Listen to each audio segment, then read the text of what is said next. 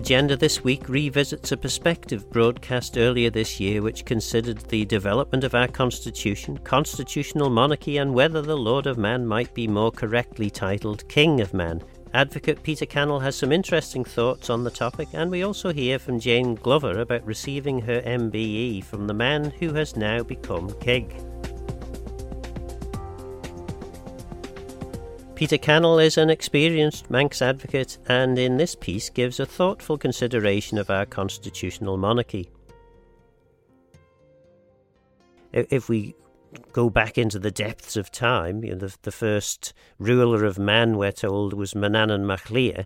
Uh, no written evidence of that, but um, certainly various songs and, and folklore. Um, but but in terms of the written evidence, it's not really until the uh, the chronicles of the kings of Man and the Isles that we, we start to get a feel for actual kings in the Isle of Man.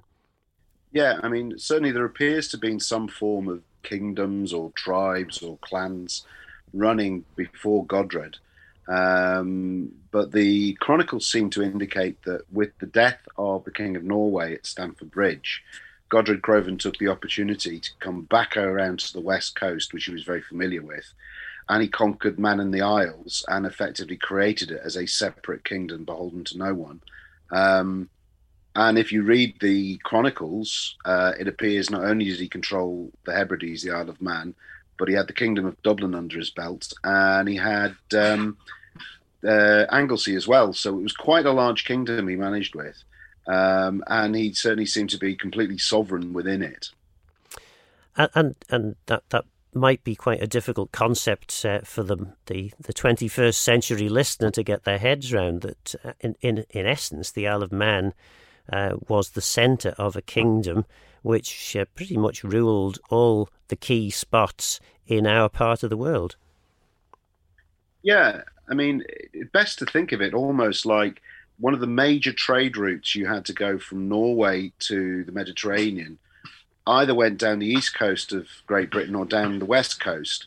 And the east coast meant you went through uh, the North Sea, which was not safe, particularly with pirates off the what we would now call the Netherlands. Um, so it was safer to sail down through the the Western Isles and the Irish Sea, and that's where Godred Crovan and the Kingdom of Man and the Isles was uh, providing protection and obviously taking taxes on the way past. And and, and I suppose then moving on, um, obviously the, the kingdom was established. Um, it, it, it didn't last for a very long time, certainly when you look at the, the British monarchy, um, but it, it had a fair crack, didn't it? Yeah, I mean, you're looking at about 200 years um, of the Crovan dynasty, um, finishing in a bit of a mess up when um, the the then king of Norway decided he's going to try and reinsert sovereignty over the Western Isles. He actually the the full story is quite fascinating, where he actually has to fight his way down through the Western Isles to bring all the various clans in line um, before he could get to the Battle of Largs. So even though he had this mighty fleet, he, they were basically yeah they were there because they were told they had to be there, not because they wanted to be there.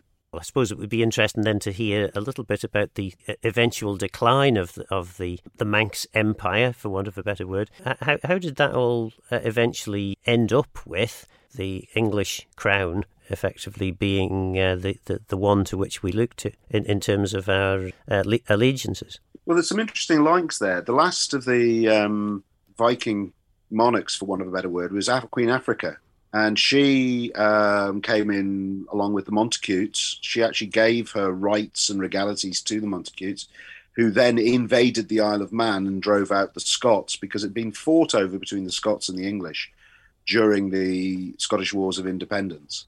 Um, and then he then uh, Montacute then sells it to Le Scrope. He's basically sounds a bit of a guy we wouldn't want as king. He loses his head um, and as a result of that, Henry the um, Fourth decides that he's going to effectively acquire the Isle of Man by right of conquest. And at that moment, we effectively become a possession of the royal crown or the, the, the British crown, um, Henry IV. So he then gives a, a feudal right to the Stanleys, who effectively act as kings in the Isle of Man, uh, but um, pay a couple of pairs of falcons for the privilege to um, the king. So, the, the, the, I mean, this this is the bit that starts getting interesting from a constitutional point of view. Uh, possession of the British crown. What does that actually mean? Um, it means we're not a, we're not a we're not part of the dominion of what is now the United Kingdom. We are effectively a separate kingdom of which the monarch happens to be the same person that sits on the throne of the United Kingdom. So a bit like the you know the Queen, the present moment the Queen holds the Queen of Canada, Queen of Australia, various other places. That's the relationship we have. It's very very different uh, to any of the others. Um, who are actually by rights of conquest and places like that. We we were actually kept separate, um, and effectively we've run ourselves as the throne of home rule, as we say in our national anthem, ever since. I mean, the story goes that the, the Stanleys decided that rather than become than be petty kings, uh, kings of man, they would uh, rather be grand lords. Um, so they changed the title. Um, is that um, how, it actually happened, and is the title Lord of Man appropriate for, for, for the ruling monarch, uh, or is that um, uh, would it be better to actually call Queen Elizabeth II Queen Elizabeth II of Man? I would uh, I would think my, my opinion is her correct title would be Queen of Man, so Elizabeth II Queen of Man. Um, Lord of Man was the. There's a very interesting um, speech given by uh, William Cain, uh, former first Deemster, and, and of course, me being an advocate, I'm never going to. Uh, if the first Deemster has ruled that way, I'm going to stand by it. Um, the the the main thing was what the Stanleys essentially they want they were having to deal with Henry VIII when they decided to stop calling themselves kings. And I don't think you want to mess around around the court of Henry VIII, calling yourself a, a petty king per se. But I think it's quite interesting, though. James Stanley II, Stanley, when he came over to the Isle of Man in 1422, so that's how far back it was, effectively constituted a constitutional monarchy system in the Isle of Man, where we had an absentee lord, stroke king, and we had a Tynwald that actually advised the lieutenant governor, and the lieutenant governor who actually was the executive. Um, so it, it's quite interesting to look back that we were quite advanced in the way that we ran our country, because um, 1422 was a long time ago. Around about that time, or shortly afterwards, uh, the, the, the Stanleys uh, had a bit of a squabble as to who, who would be the, the success or the successor lord, and uh, we ended up with two female governors that that's right. Um, Ferdinando Stanley um, was poisoned under mysterious circumstances. I mean, I think it's brilliant that we had a, a monarch, uh, a king called Ferdinando, anyway. and his eldest daughter, um, the Countess of Castlehaven, ended up being the lieutenant governor. Uh, while they tried to sort out who inherited it, because his brother William said it was going to be him, and the court said, no, we have no jurisdiction in the Isle of Man, it's a separate country. So that's one of our leading cases to towards independence to show that we are a separate sovereign nation. Countess Castlemaine, uh, Castlehaven is quite fascinating anyway, because she was the first wife to successfully sue her husband in an English court uh, for violence in the house. And then following her, her um, sister-in-law, sorry, daughter-in-law, um, which Elizabeth de Vere, she was uh, wife of William. Um, she ended up being lieutenant governor and at one point actually being lord of Man um, during the interregnum. But in the, while they were trying to sort all this mess out, Elizabeth I, uh, Elizabeth uh, Tudor, actually became uh, had ended up with full regality. So we ended up with uh, Elizabeth I, Queen of Man. Uh, so we can have Elizabeth II, Queen of Man too. Queen Elizabeth then takes effectively the, the, the full uh, control over the, the island, uh, but appoints uh, governor um, because clearly she wasn't going to be coming to, to spend much time in, in Castle Rushen. Um, how did things develop after that? Well, she gave it when the Stanleys took back control over it. Things were going along until we have uh, the Stanley that's known as Stan Stanlagh Mooar, Um, more famous as the villain of the piece with Iliam Dhone. But mm. when you actually realize what he tried to do, he really is the villain of the piece. He decided that he was going to overturn all our ancient customs and effectively land grab all the, the land that we'd ever farmed. And the result of that was a lot of the farms were abandoned. The place was going down the, the tubes fast. Um, and that's where we end up with um, a whole series of, ye- of years of conflict where we try to insist to get our land rights back as Manx people. Um, and eventually, the last Stanley did give us uh, what we were looking for, which was the right to inherit land going right back to time immemorial. Um, so that's where you'll find some of the, the, big family names have farms still that are still in their names that have never been sold and transferred because they have the rights to those lands and and that differs with uh, in relation to the British uh, system because effectively the the, the monarch ha- owned everything. Was that it, or h- how did that work? Well, it, it's better to compare it to what happened in Ireland, where that didn't happen, and as a result of that, um, the Irish found themselves dispossessed of their own ancestral lands, became tenants, and then were shipped away so that these big farms could be established. The same happened in the west coast of Scotland, where the, the ruling elite effectively took over all the land. So, um, you know, that's what's kept us as as a separate and sovereign country is the fact that we can trace these right back to the original Viking and Celtic roots. So then uh, we had the Revestment Act 1765. Um, yeah. What what was the significance of that? what it did was it took the sovereignty that the, the then Atholls then had and took it back off them and gave it back to the crown as a possession of the crown. So from that moment onwards, arguably there was no need to have a lord of man because we now had a king of man in the form of George the Third and then George the Fourth and so on. So, so then effectively, no great constitutional developments uh, until, I suppose, uh, the 1960s when the Isle of Man government started to become a real government. Uh, and when I say that, I mean it was, uh, the government was done by the elected representatives as opposed to the the governor uh, with his council. And, and then I suppose from there we, we develop into the system we have today. Um, how how how effective do you think our system actually is. I mean, bearing in mind we don't have a written constitution, so uh, it, it, we we can kind of play uh, various games with this, can't we?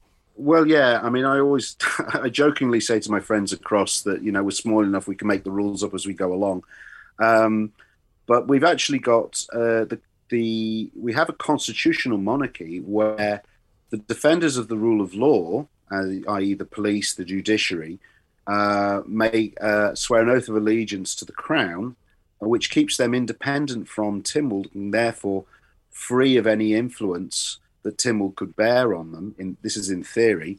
Um, obviously, everybody else has their own opinions about this, but this is what the structure is, um, which means that you know uh, nobody is above the law, um, and our, having an absentee uh, monarch, head of state, effectively, which we have, allows us that ability to bypass um, the greed of man and be able to enforce um, the laws the way we do. So we have a proper separation of powers. We have a proper constitutional monarchy, um, probably with less uh, in day-to-day interference than uh, the Queen has in the UK, uh, even though she has very minimal. But we do have a, an international representation in the form of the Queen and her good services through um, the consulate and um, defence. Couldn't couldn't we though just go down the route that many countries have? Certainly, our our, our closest neighbour to the west, um, the Republic of Ireland, in in which they have chosen to elect a head of state. Um, why why would we cling on to something which, you know, bearing in mind the history you've just described, uh, you know, it's it's it's far from a glorious past. What what would be the disadvantages for going down the route of an elected head of state? Well, the, the biggest disadvantage, I suppose, would be the influence and presence that has, head of state has in the world. I mean, the most fascinating thing about having the same monarch that is the monarch almost throughout most of the Commonwealth countries that still have a constitutional monarchy is that we're part of that Commonwealth and we're within that influence. Now, arguably, you can say the same if we have a president, because some have gone down those routes before. The advantage of, of electing a president would maybe would feel a lot closer to home. Um, but then, of course, you then have all those influences and petty politics that go on internally, which the head of state currently would rise above. I mean, to be perfectly honest, I'm not sure uh, the Queen is particularly bothered about an argument in the middle of Andreas over something, or you know, uh, a dispute over land in Ronague or something like that. Whereas if you had an elected president from the Isle of Man who was born and bred, there may be a degree of influence in there, or even if there isn't, there's that implied connection. Um, you know, there's always that standing joke, isn't it, that people from the south don't trust people from the north, and vice versa. You know, I mean, and rightly so. we didn't talk about the, the Civil War deliberately since since I've discovered that the South actually won, which really hurts. You're listening to Manx advocate Peter Cannell. I, I suppose the other uh, side to the, the, the, question then is um, what what are the potential disadvantages from having a uh, constitutional monarchy?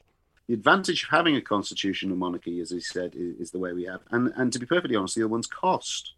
The disadvantage of going for, for a constitutional monarchy is there can be historical baggage there. But then I, I would always ask the question to whether we can rise above it.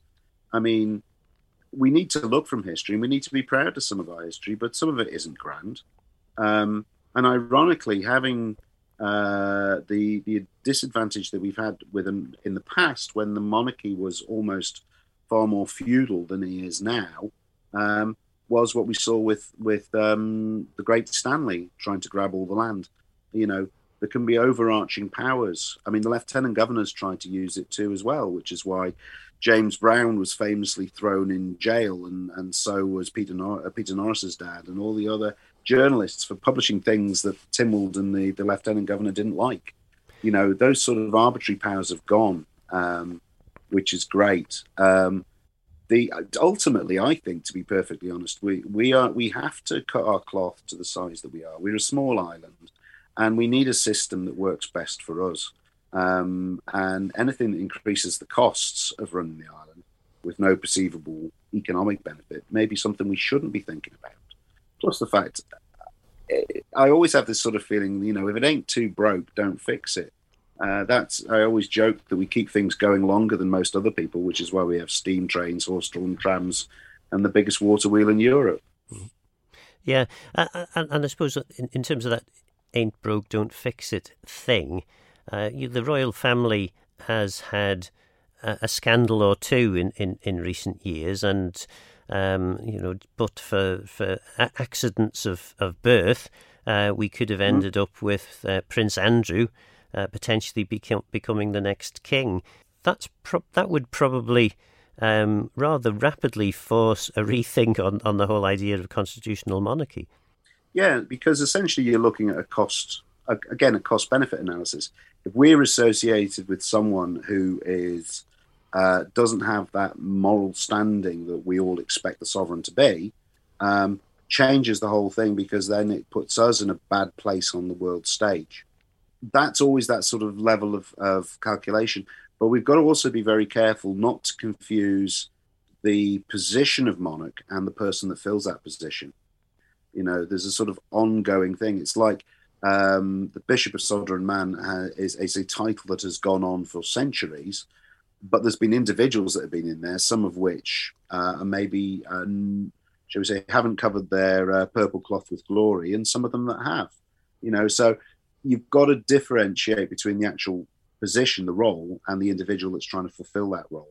And again, that's again where the um, constitutional monarchy comes in, because I know in practice it's not been done, but in theory, you know, um, we can actually challenge the monarch. And in fact, actually, if you look at our history, we have done so uh, when we've not been happy, particularly in the Viking times, when people have turned up and said, I'm king of man, and they've gone, No, you're not. Um, that was the big battle at Ronaldsway, which the Manx won against the Scots back in the um, 1200s, 1300s, where somebody turned up and said, oh, I'm the king. And they went, No, you're not. We're not having you. So there is a degree of um, sovereign, sovereignty by acceptance by the people as distinct to sovereignty by force. That was Manx advocate Peter Cannell. I spoke earlier this year to Jane Glover MBE about receiving her honour. Yes, um, I remember the phone call distinctly. It was a Sunday evening in November, and as I say, my first reaction was sorry, don't deserve it. Um, the then Governor, Sir Richard Gozney, said if you'd like to think about it, that's fine, which I did. Um, so then it was a case of keeping it secret. I did tell my husband on pain of death, um, but that was it. And it was revealed on the New Year's Eve. And I seem to recall the other breaking news that uh, that eve was to do with COVID again. So, bit of an irony. Yes, timely. Um, and and then of course the the other element to this is that uh, you have to. Well, you don't have to, but um, you can uh, have a trip away to actually receive this honour. Yes, um, mine was delayed. I was given the opportunity of having it over here because of the circumstances, but I decided to wait. And I'm truly glad that I did. Um, I got a booklet because, as I say, I hadn't really, I'd never thought about the honours system and how it worked. But initially it was just military honours, and then it was introduced in the 1930s that civilians would be recognised. And when you look at the things that people have done voluntarily, a lot of them, for their communities. So when I was at Windsor chatting to people prior to receiving my MBE, that really warmed my heart because some of the people there were people that just did what they did for the love of it, for their people. So having a commendation like this really reinforced what they were doing. Such inspiring stories. It was a fabulous thing to go to. Um, I did lose my husband at the start of the event, but I found him by the end. So, but yes, that's that, that that's the thing I found really um, most enjoyable about the event. Um, and I was lucky enough to have my award presented by Prince Charles, who of course has been to the Isle of Man, recognised the Manx Tartan Sash, so was talking about the Isle of Man um, and how we'd fared during COVID. Um, and two days after I returned, I received an email um, because he had COVID. And I was classed as a, a close contact of Prince Charles at the time. and, and in terms of the actual event, presumably it's not just a case of rocking up five minutes before and uh, uh, taking your seat. Uh, there would be security uh, and, and all this sort of stuff.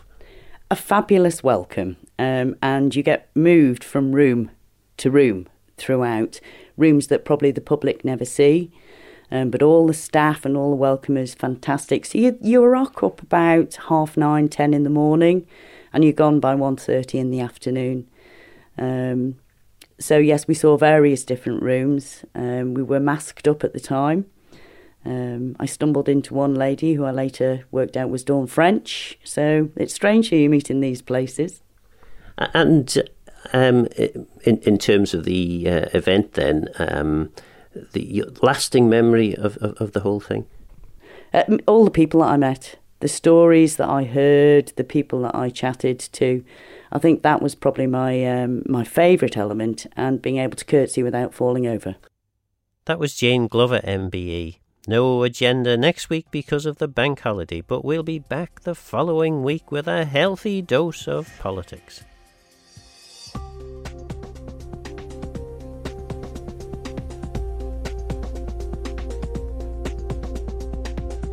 Please get in touch with Phil Gawne at manxradio.com and let me know your thoughts and views on the programme, or indeed if you have any ideas for future shows.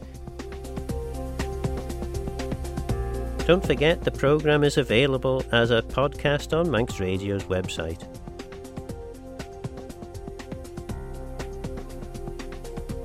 For now, though, I'm Phil Gawne. Guramayo, thanks for listening.